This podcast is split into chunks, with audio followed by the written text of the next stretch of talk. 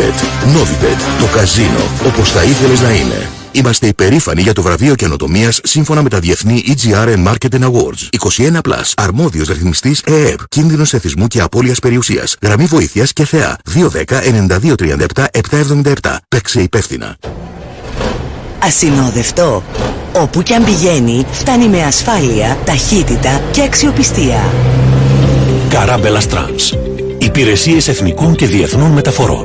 Για παντός είδους μεταφορές ασυνόδευτων δεμάτων, αποσκευών και ελληνικών προϊόντων. Και για εισαγωγές αυτοκινήτων και μοτοσικλετών. Οι ειδικοί στις μεταφορές από και προς Γερμανία. Καράμπελας Τρανς. Κωνσταντινίδου Ποιητού 52 Καβάλα. Τηλέφωνο 6947 324 552. Και στο carambelastrans.com. Πάμε και ερχόμαστε όπου θέλετε. Επόμενη στάση Γερμανία. Αθλητικά καταστήματα πολλά. Ένα όμως είναι το Μακεδονία Σπορ. Και ξεχωρίζει για την τεράστια ποικιλία του, τα αυθεντικά επώνυμα προϊόντα του και για τις χαμηλές του τιμές. Μακεδονία Σπορ. 4 καταστήματα σε Καβάλα, Δράμα, Σέρες και μην ξεχάσετε να επισκεφτείτε το ηλεκτρονικό μας κατάστημα macedoniasport.gr. Όλοι οι δρόμοι για τους ξύπνιους και ερευνητικούς οδηγούν στο μεγάλο όνομα. Μακεδονία Σπορ. Και οι τιμές μας είναι τιμές. Αλλά Μακεδονία Σπορ. Κατάστημα ηλεκτρονικών ειδών και υπηρεσιών Χριστιανός. Στο κατάστημά μας θα βρείτε περιφερειακά τηλεοράσεων και υπολογιστών, αξεσουάρ κινητών, συστήματα ασφαλείας όπως GPS, συναγερμούς, κάμερες, συστήματα παρακολούθησης στόλου, ασύρματους πομποδέκτες αλλά και τηλεχειριστήρια γκαραζόπορτας. Επίσης το κατάστημα παρέχει σέρβις ηλεκτρονικών συσκευών και υπολογιστών, καθώς και μια νέα υπηρεσία αντιγραφής προγραμματισμού κλειδιών, αυτοκινήτου, μηχανής και immobilizer. Θα μας βρείτε Ομονίας και Δαγκλή 27 έναντι της Εκκλησίας του Αγίου Παύλου και στο τηλέφωνο 2510 232 873. Κατάστημα Χριστιανός. Έξυπνα και ηλεκτρονικά. Άσε, και χθες που ήμουν στον κήπο με το ξέρεις, κόντεψε να με δει ο Βασίλης. Ναι, σου λέω. Και τι θα του έλεγα? Ξέρεις κάτι, Βασίλη μου, δεν σε έχω πια ανάγκη. Έρχεται, κλείσε. Κατερινά, έχεις δει κάπου το ξυλοκοπτικό στυλ? Χθες ήταν στην αποθήκη. Εγώ? Άντε καλέ, τι ξέρω εγώ από αυτά? Επειδή και εκείνη ξέρει. Στυλ, επαναφορτιζόμενο ξυλοκοπτικό, 159 ευρώ. Σε όλο το πιστοποιημένο δίκτυο αντιπροσώπων. Επιλέγω τους ειδικούς. Επιλέγω Στυλ. Δύναμη και αξιοπιστία Στυλ. Πιστοποιημένος αντιπρόσωπος Καβάλας Μιχαηλίδης Μιχαήλ. Σταυρός Αμυγδαλεώνα Καβάλα. Τηλέφωνο 2510 247 678 και online στο michailidis.gr.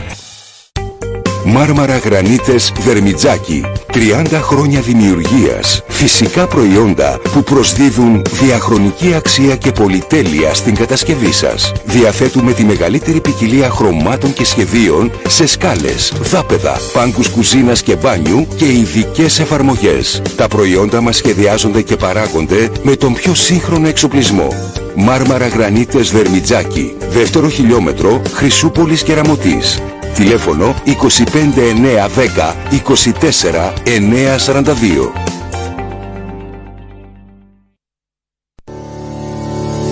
Κρεατεμπορική και Χαγιάς. Με γνώμονα την εμπειρία 4 γενεών φέρνουμε στο πιάτο σας τα φρεσκότερα και ποιοτικότερα κρέατα της περιοχής μας. Στο κατάστημά μας θα βρείτε ντόπια κρέατα όλων των ειδών, αλλά και εγωπρόβατα παγκαίου καθ' όλη την διάρκεια του χρόνου. Θα μας βρείτε στο κατάστημά μας στην Ύδρας 9 στην Καβάλα, ενώ μπορείτε να επικοινωνήσετε μαζί μας τηλεφωνικά στο 2510 22 32 64.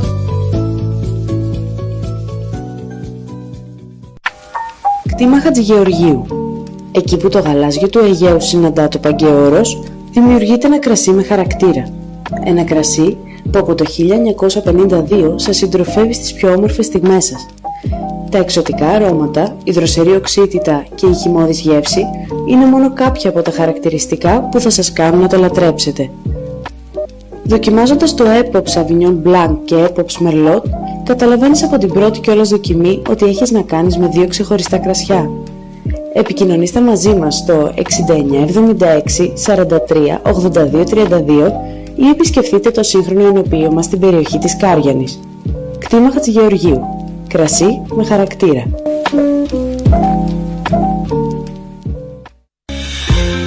Η εταιρεία Carelco, αντιπρόσωπος της Advance Rentals στην Ανατολική Μακεδονία και Θράκη, έχοντας ήδη αποκτήσει μεγάλη εμπειρία στην Ελλάδα και το εξωτερικό, προσφέρει στους πελάτες της αξιόπιστες, ασφαλείς και ολοκληρωμένες λύσεις στον τομέα των μετακινήσεων. Η εταιρεία διαθέτει αυτοκίνητα όλων των τύπων, τα οποία προσφέρονται για ασφαλείς και αξιόπιστες μετακινήσεις. Επίσης, η εταιρεία προσφέρει μια ευρεία γκάμα υπηρεσιών, η οποία δεν περιορίζεται μόνο στις ενοικιάσεις αυτοκινήτων, αλλά επεκτείνεται και στη μεταφορά VIP. Ο στόλος μας αποτελείται από τα πιο εξελιγμένα μοντέλα αυτοκινήτων που διατίθεται στην αγορά και μπορεί να καλύψει κάθε ανάγκη και περίσταση οποιαδήποτε χρονική στιγμή. Τηλέφωνο 2510 231 231. Ελευθερίου Βενιζέλου 37, πρώτος όροφος Καβάλα. Υπηρεσία παράδοσης κατόπιν ζήτησης για αεροδρόμιο, λιμάνι, ξενοδοχείο. Αυτή τη χρονιά η Καβάλα με τους Πάνθηρες στην Α2 Εθνική Κατηγορία Γυναικών. Μια νέα σελίδα για το γυναικείο μπάσκετ της πόλης μας ανοίγει. Υποστηρίξτε την προσπάθεια της ομάδας μας μέσα και έξω από τα γήπεδα. Εγγραφές σε ακαδημίες κοριτσιών καθημερινά. Στα γυμναστήρια Τζιμπουλακίου και Πολυκλαδικού, είτε επικοινωνήστε μαζί μας στο τηλέφωνο 6937 014 442. Πάνθηρες Καβάλας. Το μπάσκετ κάνει τη διαφορά. Εκπτώσεις για τα μάτια του κόσμου. Οι εκπτώσεις που δεν θα πιστεύετε στα μάτια σας. Για αληθινές εκπτώσεις, ελάτε στα Welcome Stores. Η μεγαλύτερη ποικιλία σε επώνυμα brands για λευκές οικιακές συσκευές, προϊόντα τεχνολογίας, gadgets, μικροσυσκευές και κλιματισμό σε απίστευτες τιμές. Μιλάμε για αληθινές εκπτώσεις, όχι οι διαδόσεις. Έλα να το διαπιστώσεις. Ελληνική αλυσίδα ηλεκτρικών Welcome Stores. Ας το πάνω μας. Αρτογλυκολιχουδιές Φιλαδελφίας 3. Αρτοσκευάσματα, καφές, λιχουδιές για όλες τις ώρες. Απολαύστε τη θεσπέσια αμυλόπιτά μας και τα φρεσκότατα χειροποίητα τσουρέκια μας. Θα μας βρείτε στον φιλόξενο χώρο μας στην περιοχή της Ραψάνης, ένατη του Γκραν Μασούτη. Κοντά σας από τις 6.30 το πρωί μέχρι τις 9 το βράδυ.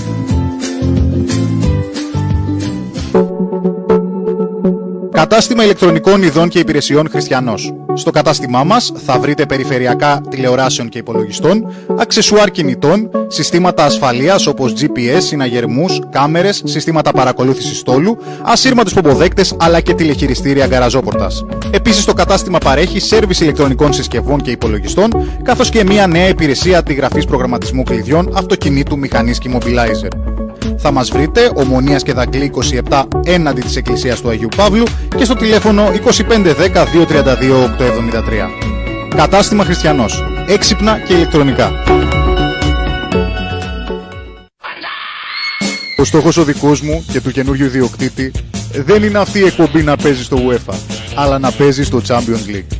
Ο κόσμος της εκπομπής είναι αυτός που με σταματούσε στο κέντρο που πήγα να κουρευτώ το Σάββατο και με ρωτούσε «Νάκη, τι θα γίνει με την εκπομπή, Νάκη, τι θα γίνει με την εκπομπή». Σήμερα το ραδιόφωνο γιορτάζει, επιστρέφει η εκπομπή 3 Corner Penalty κάθε πρωί Δευτέρα με Παρασκευή μετά τις 10 με τοπικό αθλητισμό, συνεντεύξεις, ρεπορτάζ, προγνωστικά στοιχήματος και πολλά ακόμα. Δεν είναι τώρα να λέμε ιστορίες για αγρίους.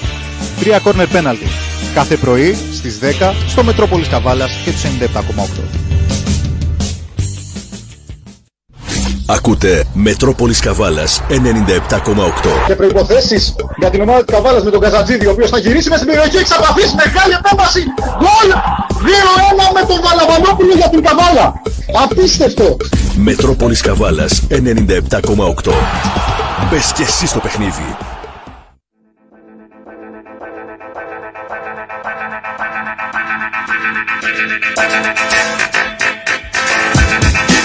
Κυρίες και κύριοι, φίλες και φίλοι του ραδιοφώνου, φίλες και φίλοι του αθλητισμού, καλημέρα. Είναι η εκπομπή 3 Corner Penalty. Βέβαια, στο μικρόφωνο δεν είναι ο Νάκης Κομνηνός, είναι στο τηλέφωνο ο Γιώργος Ξανθόπουλος, ο υποακουόμενος στο μικρόφωνο. Καλημέρα, καλή εβδομάδα σε όλους. Ο Νάκης, όπως είπαμε, είναι στο τηλέφωνο, να τον καλημερίσουμε κατευθείαν, να τον βγάλουμε στον αέρα. Καλημέρα, Νάκη. Καλημέρα, Γιώργο. Είσαι κάτω Αθήνα, έμεινες Αθήνα. Είμαι ακόμα στην Αθήνα, ναι. Θα βρίσκομαι αύριο.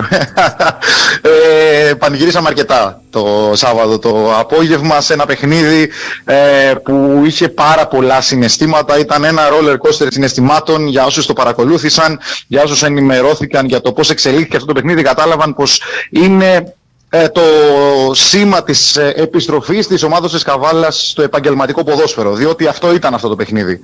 Ένα παιχνίδι όπου η ομάδα της Καβάλας παρουσίασε δύο διαφορετικά πρόσωπα σε δύο ημίχρονα.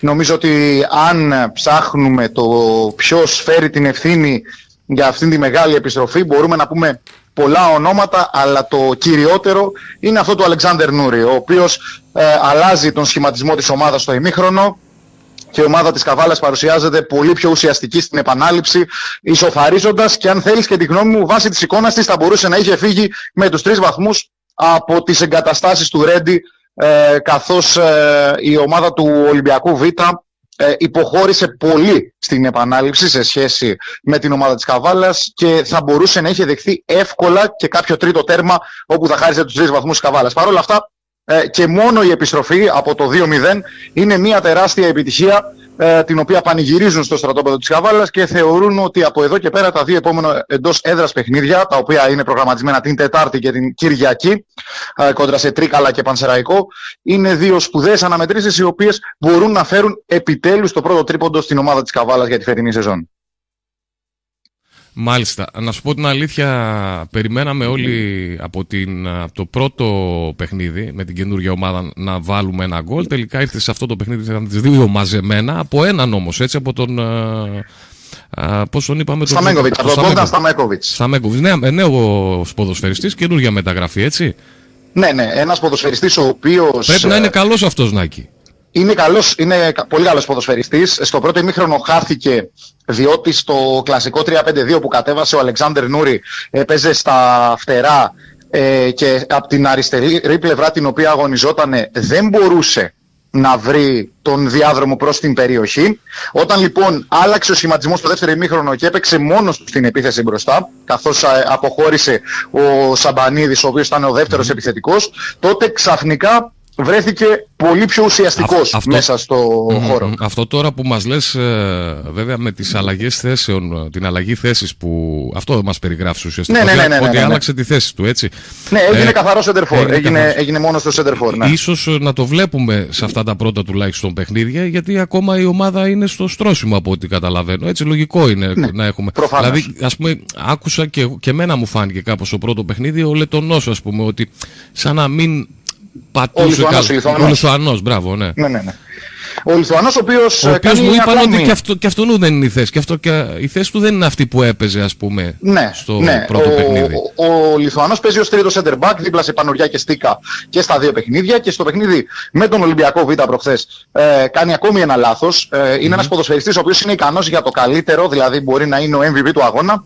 Και για το χειρότερο, είναι ακόμη ασταθής, φαίνεται ότι είναι νευρικός. Θεωρώ ότι αν βρει τα πατήματά του θα είναι ένας από τους καλύτερους παίχτες που θα έχει στη διάθεσή του Αλεξάντερ Νούρι, αλλά αυτή τη στιγμή λόγω και του νεαρού της ηλικίας, λόγω του ότι αυτά τα παιδιά παίζουν σε ένα πρωτάθλημα το οποίο δεν το γνωρίζουν, δεν γνωρίζουν και την ποιότητα του πρωταθλήματος, την ποιότητα των αντιπάλων, παρά μόνο στη θεωρία την οποία εξετάζει το τεχνικό επιτελείο λίγες ημέρες πριν το παιχνίδι.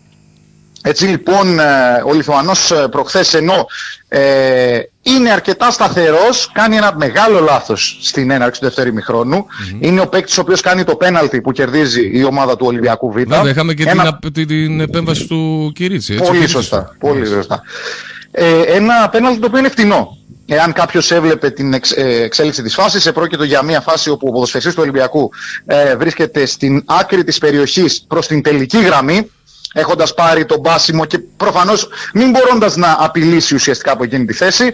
Ο Αρμαλάς, ο Λιθουανός αμυντικός της Καβάλας, στην προσπάθειά του να ανακόψει οποιαδήποτε προσπάθεια για γύρισμα προς την περιοχή, πέφτει τάκλιν, χτυπάει τον αντίπαλο ποδοσφαιριστή και έτσι χρεώνεται αυτό το φτηνό πέναλτι κατά της ομάδος της Καβάλας, όπου ο Ηλίας Κυρίτσης όμως σε αυτή τη μονομαχία θα νικήσει τον Μπα, τον νεοεισελθέντα ποδοσφαιριστή, καθώς είχε μπει στο δεύτερο ημίχρονο για την ομάδα του Ολυμπιακού αυτός ο ποδοσφαιριστής, και στη συνέχεια, αφού κράτησε ζωντανή την ομάδα της Καβάλας, μετά από 10 λεπτά ο Μπόγκνταν Σταμένκοβιτς, όπως είπαμε, με δύο προσωπικά του τέρματα κατάφερε να ισοφαρίσει για τους Αργοναύτες σε ένα παιχνίδι, ξαναλέω, το οποίο μπορώ να το χαρακτηρίσω και πάλι ρόλερ κόστες συναισθημάτων, καθώς ήταν πολύ διαφορετικό αυτό που είδαμε στο δεύτερο ημίχρονο σε σχέση με το πρώτο. Στο πρώτο ημίχρονο ο Ολυμπιακός είχε την απόλυτη υπεροχή, πραγματικά είχε όσες ευκαιρίες χρειαζόταν για να σκοράρει χωρίς να έχει τις πολύ μεγάλες, είχε όμως αρκετές και το παιχνίδι παίζονταν στο μισό της γήπεδο της Καβάλας.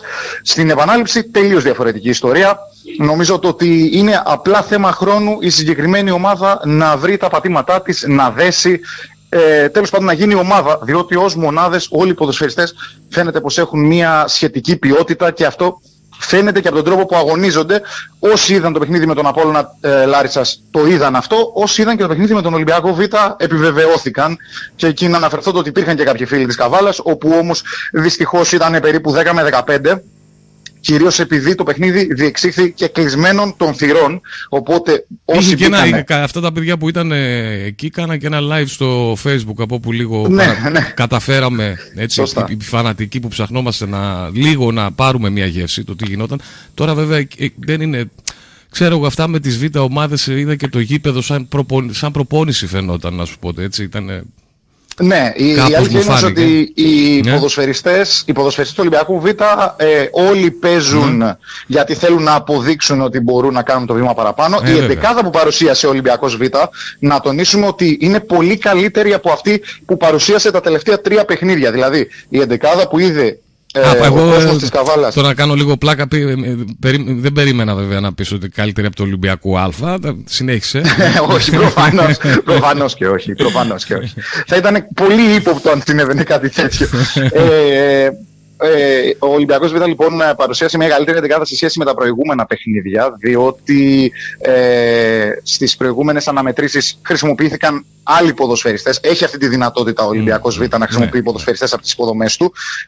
Το Σάββατο λοιπόν μας το είπαν και οι ίδιοι άνθρωποι του Ολυμπιακού ότι βλέποντας και το ότι η Καβάλα έχει ένα πολύ καλό ρόστερ πολυεθνικό και το γεγονός ότι ο Ολυμπιακός Β προερχόταν από πολλά συνεχόμενα αρνητικά αποτελέσματα. Ποιος είναι εκεί στο Ολυμπιακό Β, ο Αλεξάνδρης είναι... Όχι. Προπονητής είναι ο Αριέλη Μπαχάσα με βοηθούς του τον Γιώργο Αναδολάκη και τον Γιάννη Μανιάτη. Μάλιστα. Ωραία, στη δικιά μας είναι ομάδα, γιατί να σου πω εγώ που είδα την ομάδα με τον Απόλλωνα Λάρισσας έφυγα πάρα πολύ ικανοποιημένος. Νομίζω ότι αξίζει να την παρακολουθήσεις στην ομάδα, νομίζω θα πάει ακόμα καλύτερα όταν δέσουν αυτοί οι ποδοσφαιριστές. Και λείπουν και κάποιοι, έτσι, δεν είναι όλοι. Δεν έπαιξαν όλοι το Σάββατο, έπαιξαν όλοι. Ναι. Υπάρχουν τρεις ποδοσφαιριστές οι οποίοι έχουν υπογράψει με την ομάδα και ακόμη και τώρα δεν έχει λυθεί το οποιοδήποτε θέμα τους για την συμμετοχή τους με την ομάδα της Καβάλας στην Super League 2. Πρόκειτο για τον Λετονό Ευζήσαν, δεν κάνω λάθος, στο επιθετό του. Από εκεί και πέρα ο Σάντε Ιαλίνη και φυσικά ο Ντάνιελ Μπόουμαν. Είναι τρεις ποδοσφαιριστές οι οποίοι ήταν στο γήπεδο στις εγκαταστάσεις του Ρέντι, όμως δεν μπορούσαν φυσικά να... Ο Έμπερτ έπαιξε.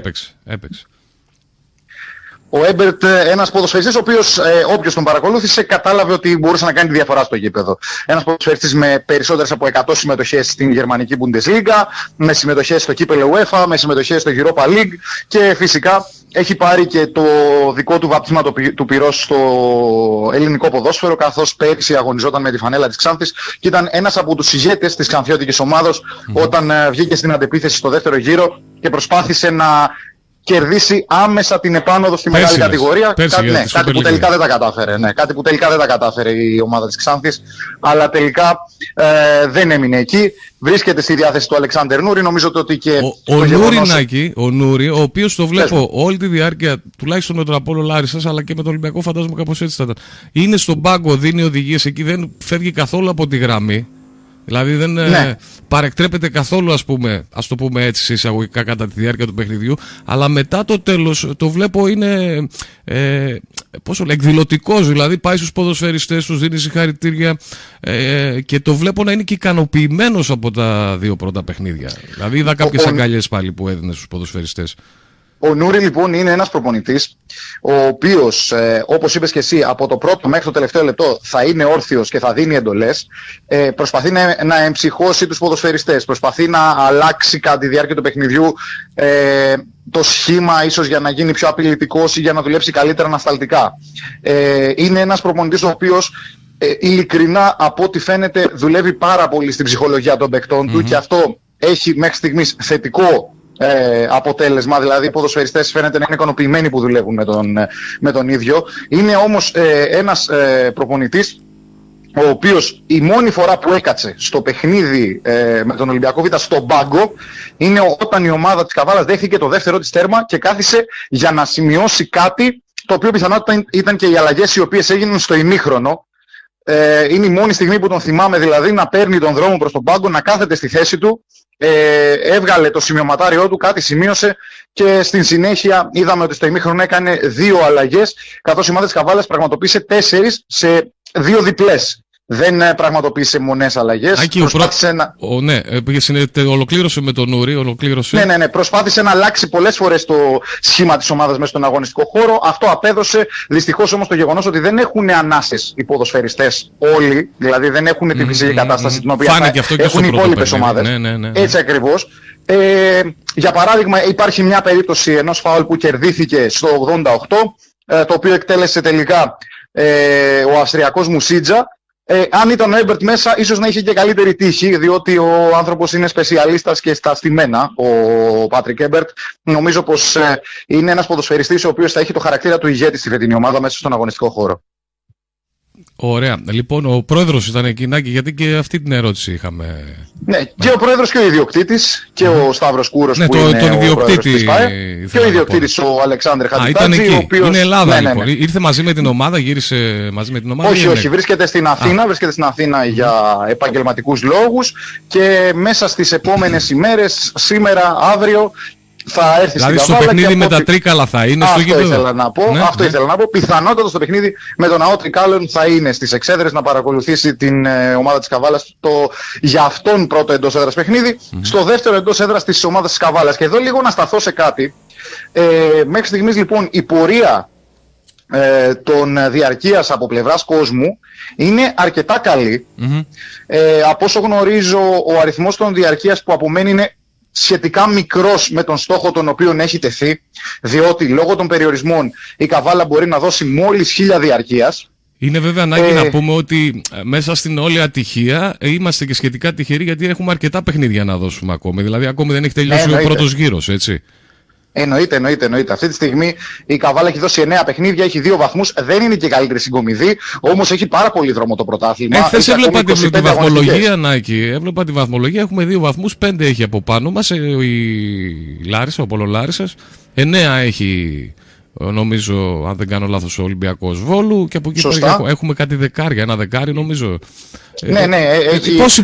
Πόσοι πέφτουν, Πέφτουν οι τελευταίοι 4, αλλά εκτός της εξίσωσης βγαίνουν οι ομάδες Β. Αυτό πρέπει να το ξεκαθαρίσουμε. Δηλαδή, εάν μια ομάδα Β, είτε είναι αυτή του ΠΑΟΚ είτε είναι αυτή του Ολυμπιακού, τερματίζει μες στην τελευταία τετράδα, θα πάρει άλλους στη θέση της. Μπράβο. Μάλιστα, η ζώνη ανεβαίνει μία θέση. Η ζώνη ανεβαίνει μία θέση παραπάνω. Μέχρι στιγμής δεν συμβαίνει κάτι τέτοιο. Όχι, αλλά ο ΠΑΟΚ Β είναι κοντά αυτή τη στιγμή.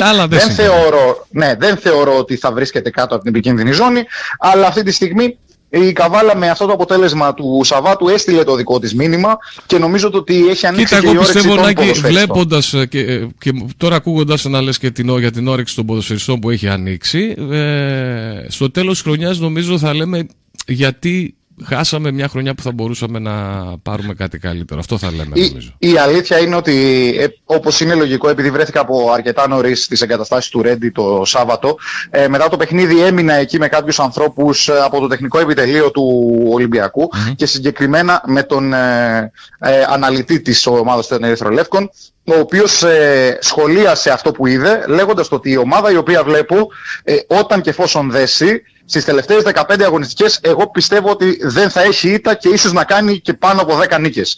Στις τελευταίες 5 αγωνιστικές. Υπεραισιόδοξο σενάριο, αλλά γιατί όχι, μακάρι. Είναι μια πολύ καλή ομάδα. Αυτό είδαμε στο πρώτο παιχνίδι. Αυτό είδε ο αναλυτής, ξαναλέω, του Ολυμπιακού. Γενικότερα όμως η ομάδα της Καβάλας, όπως είπα, φαίνεται από το πρώτο παιχνίδι που είδαμε με τον Απόλλωνα, τώρα και με το παιχνίδι του Ολυμπιακού Β, ότι έχει πολύ καλές μονάδες. Αυτό που της λείπει είναι το δέσιμο. Και εκτός αυτού είναι το ότι αυτή η ομάδα προπονείται από τις διακοπές των Χριστουγέννων και μετά, δηλαδή από τις 27 Δεκεμβρίου, και δεν έχει δώσει και ένα καλό φιλικό, έτσι. Να θυμίσουμε ότι δεν υπήρχε η δυνατότητα αυτή να δώσει ένα καλό φιλικό με μια ομάδα της κατηγορίας ή με ομάδα γάμα εθνικής, παρά έδωσε με κάποιοι ποδοσφαιριστές που ήταν να δοκιμαστούν για την ομάδα της Καβάλας, συμμετείχαν με την ΚΑΠΑ 19. Τι φιλικά να συζητάμε, να και εδώ μιλάμε για μια ομάδα που ξεκίνησε από το 0. Δεν είναι καινούργιος προπονητής, καινούργιοι ποδοσφαιριστές. Δηλαδή, τι μείνανε από την ομάδα την προηγούμενη, μείνανε δύο ποδοσφαιριστές. Πόσοι μείνανε από αυτοί που έπαιζαν? Ναι, δεν μείναν ακριβώς. Δεν είναι ότι μείναν ακριβώς. Δεν ήθελα να το πω, εντάξει. Μιλάμε για μια ομάδα που ξεκίνησε από το 0. Ό,τι και να γίνει στη συνέχεια δεν μπορεί να είναι κάτω από το 0, να πάμε μείον. Ναι, ναι. Είναι γεγονός αυτό. Νομίζω ότι αυτή η ομάδα ξεκίνησε τουλάχιστον στα δύο πρώτες παιχνίδια να μην ιτηθεί. Είναι μια καλή αρχή. Απλά πλέον, επειδή και οι αγωνιστικές δεν κυλούν με το μέρος μας, αλλά κυλούν εναντίον μας, πρέπει γρήγορα να βρει και την πρώτη νίκη. Θεωρώ ότι όταν η ομάδα βρει την πρώτη νίκη, διότι ξαναλέω ότι αυτό το αποτέλεσμα το προχθεσινό μπορεί να είναι μια ισοπαλία, η οποία όμως πανηγυρίστηκε σαν νίκη κυρίως για τον τρόπο τον οποίο επετέχθη αυτή η ισοπαλία και την εικόνα του δεύτερου ημιχρόνου. Όταν έρθει και η πρώτη νίκη, θεωρώ ότι αυτή η ομάδα σιγά σιγά θα αρχίσει να ξεμπουκώνει. Είναι μια χαρά το παιχνίδι με τα τρίκαλα να κάνεις την πρώτη νίκη σου. Τα τρίκαλα δεν είναι και η ομάδα φόβητρο, ας πούμε. Έτσι, δεν αυτό ακριβώς. Ο Πανσεραϊκός και αυτός έχει τα δικά του προβλήματα. Είναι επικίνδυνος λόγω της άμεσης ανάγκης που έχει για βαθμούς. Αλλά νομίζω ότι έχει δύο εντός έδρας παιχνίδια η Καβάλα και θα έχει αυτή την ευκαιρία να ξεκουραστεί ή να μείνει μακριά από ταξίδια επί της ουσίας. Νομίζω ότι είναι το οποίο το χρειάζεται αυτή τη στιγμή, να παίξει στην έδρα της, να πατήσει το δικό της γήπεδο και σιγά σιγά να αρχίσει να μεγαλώνει τη βαθμολογική της συγκομιδή.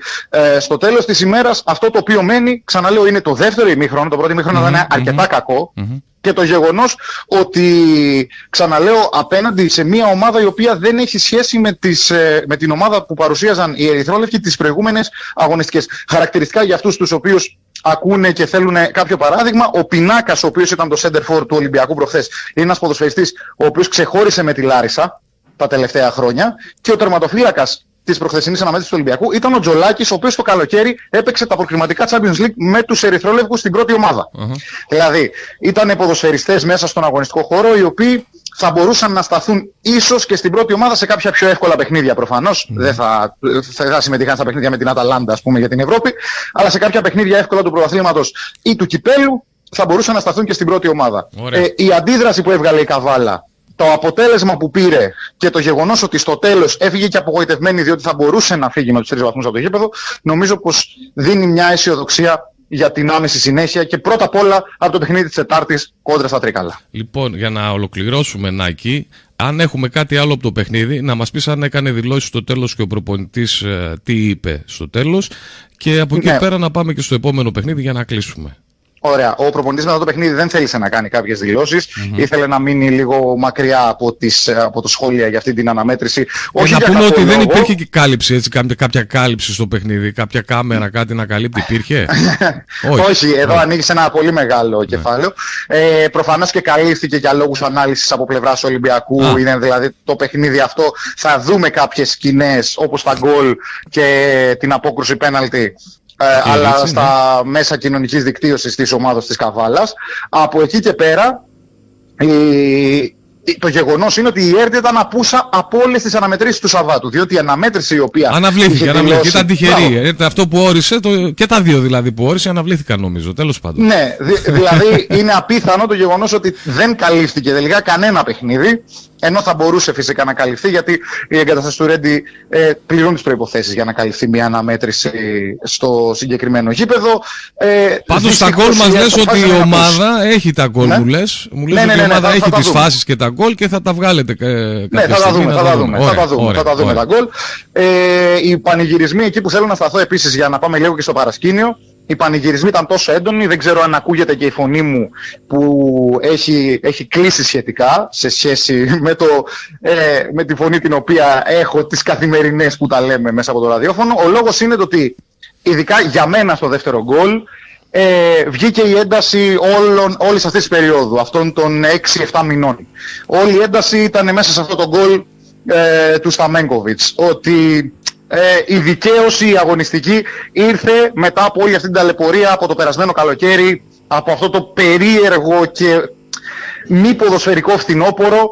Ήρθε αυτή η δικαίωση με δύο γκολ ενός Σέρβου ποδοσφαιριστή, που για τους λάτρεις της στατιστικής τα τελευταία του 3 τέρματα τα έχει πετύχει κόντρα στον Ερυθρό Αστέρα και τον Ολυμπιακό Β, δύο ομάδες οι οποίες είναι αδελφοποιημένες σε Σερβία και Ελλάδα. Δεν ξέρω αν είναι τυχαίο, μπορεί και να είναι. Παρ' όλα αυτά, για αυτούς που ψάχνουν μια ιστορία, πίσω από τα γκολ, νομίζω πως είναι μια ενδιαφέρουσα στατιστική. Από εκεί και πέρα για το παιχνίδι με τα τρίκαλα που με ρώτησες, θα επαναλάβω ότι τα εισιτήρια διαρκές μειώνονται, άρα και τα εισιτήρια τα οποία είναι διαθέσιμα θα είναι μειωμένα. Δηλαδή... Α, ναι, γι' αυτό το ανέφερες, ότι από τη στιγμή που έχεις 1000 άτομα να βάλεις μέσα στο γήπεδο, αν είναι 500 τα διαρκείας, 500 θα είναι τα υπόλοιπα για τους άλλους. Από όσο ξέρω, είναι περισσότερα τα διαρκείας. Θα υπάρξει μια σχετική ενημέρωση σε λίγες ώρες. Τι μας λες, τρέξτε να προλάβετε να πάρετε διαρκείας, μας λες τώρα δηλαδή. Κάπως έτσι. Ίσως και ανέλπιστο για τον κόσμο της Καβάλας αυτό σαν είδηση, αλλά ο αριθμός των διαρκείας τις τελευταίες ημέρες και μετά το αποτέλεσμα του Σαββάτου έχει αυξηθεί, δηλαδή και οι τελευταίοι δύσπιστοι άρχισαν να πείθονται ότι αυτή η ομάδα κάτι μπορεί να κάνει. Υπάρχει αγορά από το διαδίκτυο, Νάκη. Υπάρχει αγορά στο διαδίκτυο. Η ομάδα της Καβάλας τρέχει πάρα πολύ τη συγκεκριμένη οργάνωση από πλευράς διαδικτύου, την αγορά δηλαδή, των διαρκείας και στη συνέχεια κάποιος να περάσει από τα γραφεία να πάρει και την φυσική κάρτα της αγοράς του. Σε αυτό υπάρχει χρονική απόσταση, δηλαδή αν παραγγείλω ας πούμε σήμερα από το Ticket Service, από ποιο είναι Ticketmaster. Ναι. Αν παραγγείλω σήμερα, πότε δηλαδή θα πάρω το... Ναι, η κάρτα δεν παίζει και κάποιο ουσιαστικό ρόλο για την είσοδο κάποιου στο γήπεδο. Μπορεί με το αποδεικτικό της αγοράς του να πάει την Τετάρτη, την Κυριακή στο γήπεδο και να πει ναι, έχω αγοράσει και θα του σκανάρουν λογικά την απόδειξη και θα περάσει. Απλά θεωρώ ότι αν ο καιρός βοηθήσει φυσικά, την Τετάρτη το γήπεδο πρέπει να έχει αρκετό κόσμο. Εγώ θεωρώ ότι ήταν αρκετά ικανοποιητικός με τον Απόλλωνα Λάρισσας. Περιμένω λίγο περισσότερο. Νομίζω ότι με τον Απόλλωνα Λάρισσας ήταν λίγο περισσότεροι από 500 οι φίλοι της Καβάλας που βρέθηκαν στον Ανθικαραγιάννη. Περιμένω περισσότερο κόσμο εγώ προσωπικά, σαν Νάκης, την Τετάρτη με τα Τρίκαλα. Και εύχομαι ότι την Τετάρτη θα δούμε και τους πρώτους 3 βαθμούς από πλευράς της ομάδας της Καβάλας, όπου θα δώσουν και το έναυσμα για την μεγάλη αντεπίθεση η οποία ξεκίνησε από την προηγούμενη Τετάρτη. Είναι δύσκολο το πρόγραμμα, είναι επιβαρημένο, είναι συνεχόμενες Κυριακές Τετάρτες, αυτό είναι δεδομένο, δηλαδή ακόμη κι αν η επόμενη εβδομάδα δεν έχει Τετάρτη, ορισμένοι υπάρχουν παιχνίδια που έχουν αναβληθεί και η ομάδα της Καβάλας πρέπει να τα δώσει. Μένουν στον αέρα, θυμίζω, το παιχνίδι με τον ΠΑΟΚ Β, το οποίο είναι από το 2021 Καρδίτσα, ακόμη, το παιχνίδι με την ΑΕΛ Άρισα και το παιχνίδι με την Καρδίτσα, το οποίο ακόμη δεν έχει κρυθεί η τύχη του στα δικαστήρια. Περιμένω να δούμε πρώτα να βγει απόφαση δικαστική και μετά να οριστεί. Για να δούμε αν θα οριστεί και πώς θα οριστεί. Ναι. Να πούμε, Νάκη, επίσης, πριν κλείσουμε, να το θυμηθώ ότι γυρνώντας η ομάδα, την περίμεναν φίλοι της ομάδας από το σύνδεσμο, από τους Γαλάζιους Αργοναύτες και την πολύ ωραία υποδοχή από τα παιδιά. Μπράβο. Αυτά νομίζω δίνουν και ψυχολογία στους ποδοσφαιριστές για καλύτερα πράγματα. Αυτό ακριβώς, οι ποδοσφαιριστές από όσο ξέρω το χάρηκαν, γιατί ήταν και 3 η ώρα τα ξημερώματα η συγκεκριμένη υποδοχή. Ήταν πολύ αργά. Μάλιστα. Τόσο αργά δηλαδή, και είχε καμιά δεκαριά και παραπάνω, 20 πόσο ήταν. Αυτό και μάλιστα μετά από μια ισοπαλία, δηλαδή δεν ήταν καν νίκη. Παρ' όλα αυτά ο κόσμος αντιλήφθηκε ότι αυτό που έκανε η ομάδα στο δεύτερο ημίχρονο ήταν η υπερπροσπάθεια και ξαναλέω, πανηγυρίζεται σαν νίκη για τον τρόπο που ήρθε και για το γεγονός ότι τελειώνοντας το παιχνίδι, ο Ολυμπιακός Β ήταν ικανοποιημένος με τον έναν βαθμό, διότι μετά το 2-2 του 58 η ομάδα της Καβάλας ήταν αυτή η οποία είχε την πρωτοβουλία των κινήσεων και την υπεροχή για να πετύχει και κάποιο τρίτο τέρμα και να φύγει με τους 3 βαθμούς από τις εγκαταστάσεις του Ρέντι. Σίγουρα δεν έφυγαν απογοητευμένοι οι παίκτες της Καβάλας που πήραν μόνο τον έναν βαθμό από τους 3, αλλά από την άλλη ξέρουν πολύ καλά ότι θα μπορούσαν να είχαν φύγει με το τρίποντο και να είχε ξεκινήσει αυτή η αντεπίθεση που προανέφερα ήδη. Μακάρι να την δούμε να ξεκινά με την ομάδα των Τρικάλων. Ωραία. Κάτι άλλο έχουμε? Όχι, νομίζω ότι τα καλύψαμε όλα. Η ομάδα της Καβάλας ήδη έχει ξεκινήσει την προεργασία για την αναμέτρηση της Τετάρτης. Ήταν ένα μεγάλο ταξίδι, το μοναδικό στην πρωτεύουσα για τη φετινή χρονιά. Ελπίζουμε, εγώ αυτό θα πω, μέσα στα επόμενα χρόνια τα ταξίδια στην πρωτεύουσα και γενικότερα στην Νότια Ελλάδα να αυξηθούν με την επιστροφή της ομάδας στην Super League μέσα στην επόμενη τριετία, όπου είναι και ο μακροπρόθεσμος στόχος τον οποίο έχει θέσει η τωρινή διοίκηση της ΠΑΕΑΟ Καβάλα 1965. Να θυμίζουμε ότι αυτή η μετάδοση είναι μια έκτακτη μετάδοση της εκπομπής, καθώς εσείς βρίσκεσαι στην Αθήνα και βγαίνεις τηλεφωνικά. Εμείς θα κλείσουμε απευθείας, θα αποχαιρετήσουμε με τους φίλους και εσύ θα είσαι μαζί εδώ στο πρωινό, στα 3 corner penalty την Τετάρτη, έτσι? Την Τετάρτη το πρωί στο pre-game με τον Νάκη και τον αγώνα των Τρικάλων. Ωραία. Ναι, ναι. Έγινε, Νάκη. Να είστε καλά. Καλημέρα. Καλημέρα. Αυτά λοιπόν από τον Νάκη Κομνηνό, αυτά και από την εκπομπή 3 corner penalty και από εμένα. Θα τα ξαναπούμε, θα τα ξαναπείτε μάλλον την Τετάρτη το πρωί στις 10 με το pre-game του αγώνα της Καβάλας με τα Τρίκαλα. Εμείς επιστρέφουμε στη σύνδεση με το Μετρόπολις Θεσσαλονίκης σε συνεχόμενη ροή. Καλή συνέχεια!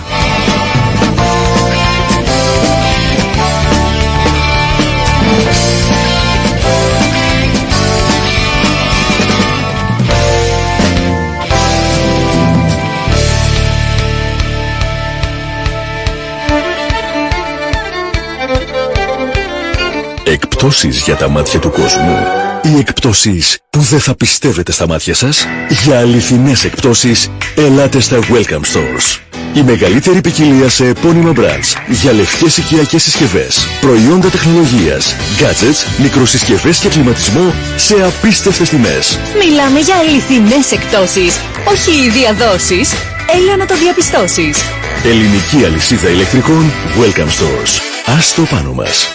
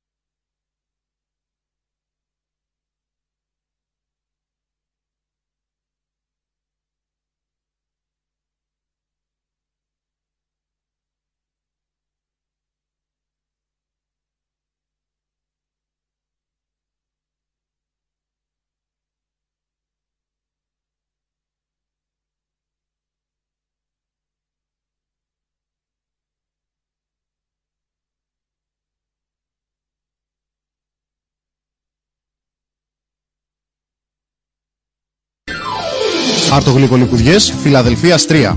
Αρτοσκευάσματα, καφές, λιχουδιές για όλες τις ώρες. Απολαύστε τη θεσπέσια αμυλόπιτά μας και τα φρεσκότατα χειροποίητα τσουρέκια μας. Θα μας βρείτε στον φιλόξενο χώρο μας στην περιοχή της Ραψάνης, ένατη του Γκραν Μασούτη. Κοντά σας από τις 6.30 το πρωί μέχρι τις 9 το βράδυ. Κτήμα Χατζηγεωργίου. Εκεί που το γαλάζιο του Αιγαίου συναντά το Παγκαίο Όρος, δημιουργείται ένα κρασί με χαρακτήρα. Ένα κρασί που από το 1952 σας συντροφεύει στις πιο όμορφες στιγμές σας. Τα εξωτικά αρώματα, η δροσερή οξύτητα και η χυμώδης γεύση είναι μόνο κάποια από τα χαρακτηριστικά που θα σας κάνουν να το λατρέψετε. Δοκιμάζοντας το Apex Sauvignon Blanc και Apex Merlot, καταλαβαίνεις από την πρώτη κιόλας δοκιμή ότι έχεις να κάνεις με δύο ξεχωριστά κρασιά. Επικοινωνήστε μαζί μας στο 69 76 43 82 32 ή επισκεφτείτε το σύγχρονο ενοποιείο μας στην περιοχή της Κάριανης. Κτήμα Χατζηγεωργίου. Κρασί με χαρακτήρα. Αυτή τη χρονιά η Καβάλα με τους Πάνθηρες στην Α2 Εθνική Κατηγορία Γυναικών. Μια νέα σελίδα για το γυναικείο μπάσκετ της πόλης μας ανοίγει. Υποστηρίξτε την προσπάθεια της ομάδας μας μέσα και έξω από τα γήπεδα. Εγγραφές σε ακαδημίες κοριτσιών καθημερινά. Στα γυμναστήρια Τζουμπουλακίου και Πολυκλαδικού, είτε επικοινωνήστε μαζί μας στο τηλέφωνο 6937 014 442. Πάνθηρες Καβάλας. Το μπάσκετ κάνει τη διαφορά. Κρεατεμπορική και Χαγιάς. Με γνώμονα την εμπειρία 4 γενεών, φέρνουμε στο πιάτο σας τα φρεσκότερα και ποιοτικότερα κρέατα της περιοχής μας. Στο κατάστημά μας θα βρείτε ντόπια κρέατα όλων των ειδών, αλλά και αιγοπρόβατα Παγκαίου καθ' όλη την διάρκεια του χρόνου. Θα μας βρείτε στο κατάστημά μας στην Ύδρα Σενέα στην Καβάλα, ενώ μπορείτε να επικοινωνήσετε μαζί μας τηλεφωνικά στο 2510 22 32 64.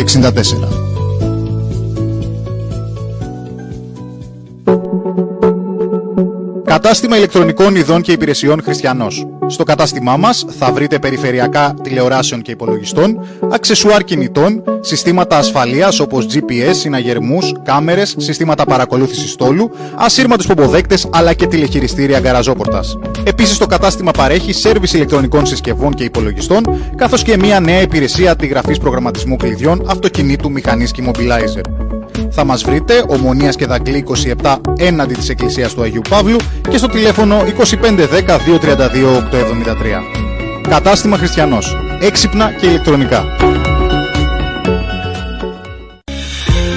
Η εταιρεία Carelco, αντιπρόσωπος της Advance Rentals στην Ανατολική Μακεδονία και Θράκη, έχοντας ήδη αποκτήσει μεγάλη εμπειρία στην Ελλάδα και το εξωτερικό, προσφέρει στους πελάτες τις αξιόπιστες, ασφαλείς και ολοκληρωμένες λύσεις στον τομέα των μετακινήσεων. Η εταιρεία διαθέτει αυτοκίνητα όλων των τύπων, τα οποία προσφέρονται για ασφαλείς και αξιόπιστες μετακινήσεις. Επίσης, η εταιρεία προσφέρει μια ευρεία γκάμα υπηρεσιών, η οποία δεν περιορίζεται μόνο στις ενοικιάσεις αυτοκινήτων, αλλά επεκτείνεται και στη μεταφορά VIP. Ο στόλος μας αποτελείται από τα πιο εξελιγμένα μοντέλα αυτοκινήτων που διατίθεται στην αγορά και μπορεί να καλύψει κάθε ανάγκη και περίσταση οποιαδήποτε χρονική στιγμή. Τηλέφωνο 2510 231 231. Ελευθερίου Βενιζέλου 37, πρώτος όροφος Καβάλα. Υπηρεσία παράδοσης κατόπιν ζήτησης για αεροδρόμιο, λιμάνι, ξενοδοχείο. Ο στόχος ο δικός μου και του καινούριου ιδιοκτήτη δεν είναι αυτή η εκπομπή να παίζει στο UEFA, αλλά να παίζει στο Champions League. Κόσμος της εκπομπής είναι αυτός που με σταματούσε στο κέντρο που πήγα να κουρευτώ το Σάββατο και με ρωτούσε «Νάκη, τι θα γίνει με την εκπομπή, Νάκη, τι θα γίνει με την εκπομπή». Σήμερα το ραδιόφωνο γιορτάζει, επιστρέφει η εκπομπή 3 Corner Penalty κάθε πρωί Δευτέρα με Παρασκευή μετά τις 10 με τοπικό αθλητισμό, συνεντεύξεις, ρεπορτάζ, προγνωστικά στοιχήματος και πολλά ακόμα. Δεν είναι τώρα να λέμε ιστορίες για αγρίους. 3 Corner Penalty κάθε πρωί στις 10 στο Μετρόπολις Καβάλας και τους 97,8. Μετρόπολης Καβάλας 97,8. Μια πάντα η οποία θα περάσει ευκαιρία για την Καβάλα στο τέταρτο πλασέ. 1-1. Με τον πολλά άμεση απάντηση από τους οργανώτες στην πρώτη τους επίσκεψη στα Καρέ. Τους Πανσεραϊκούς το 12 λησμόν. 1-1. Η συχνότητα των σπορ. Αλλά και αυτό είναι πάλι στην προσωπική κρίση του καθενός. Ήταν το χέρι του Βούρου σε φυσική θέση ή αφυσική. Δηλαδή επειδή ήταν τόσο ψηλά. Και το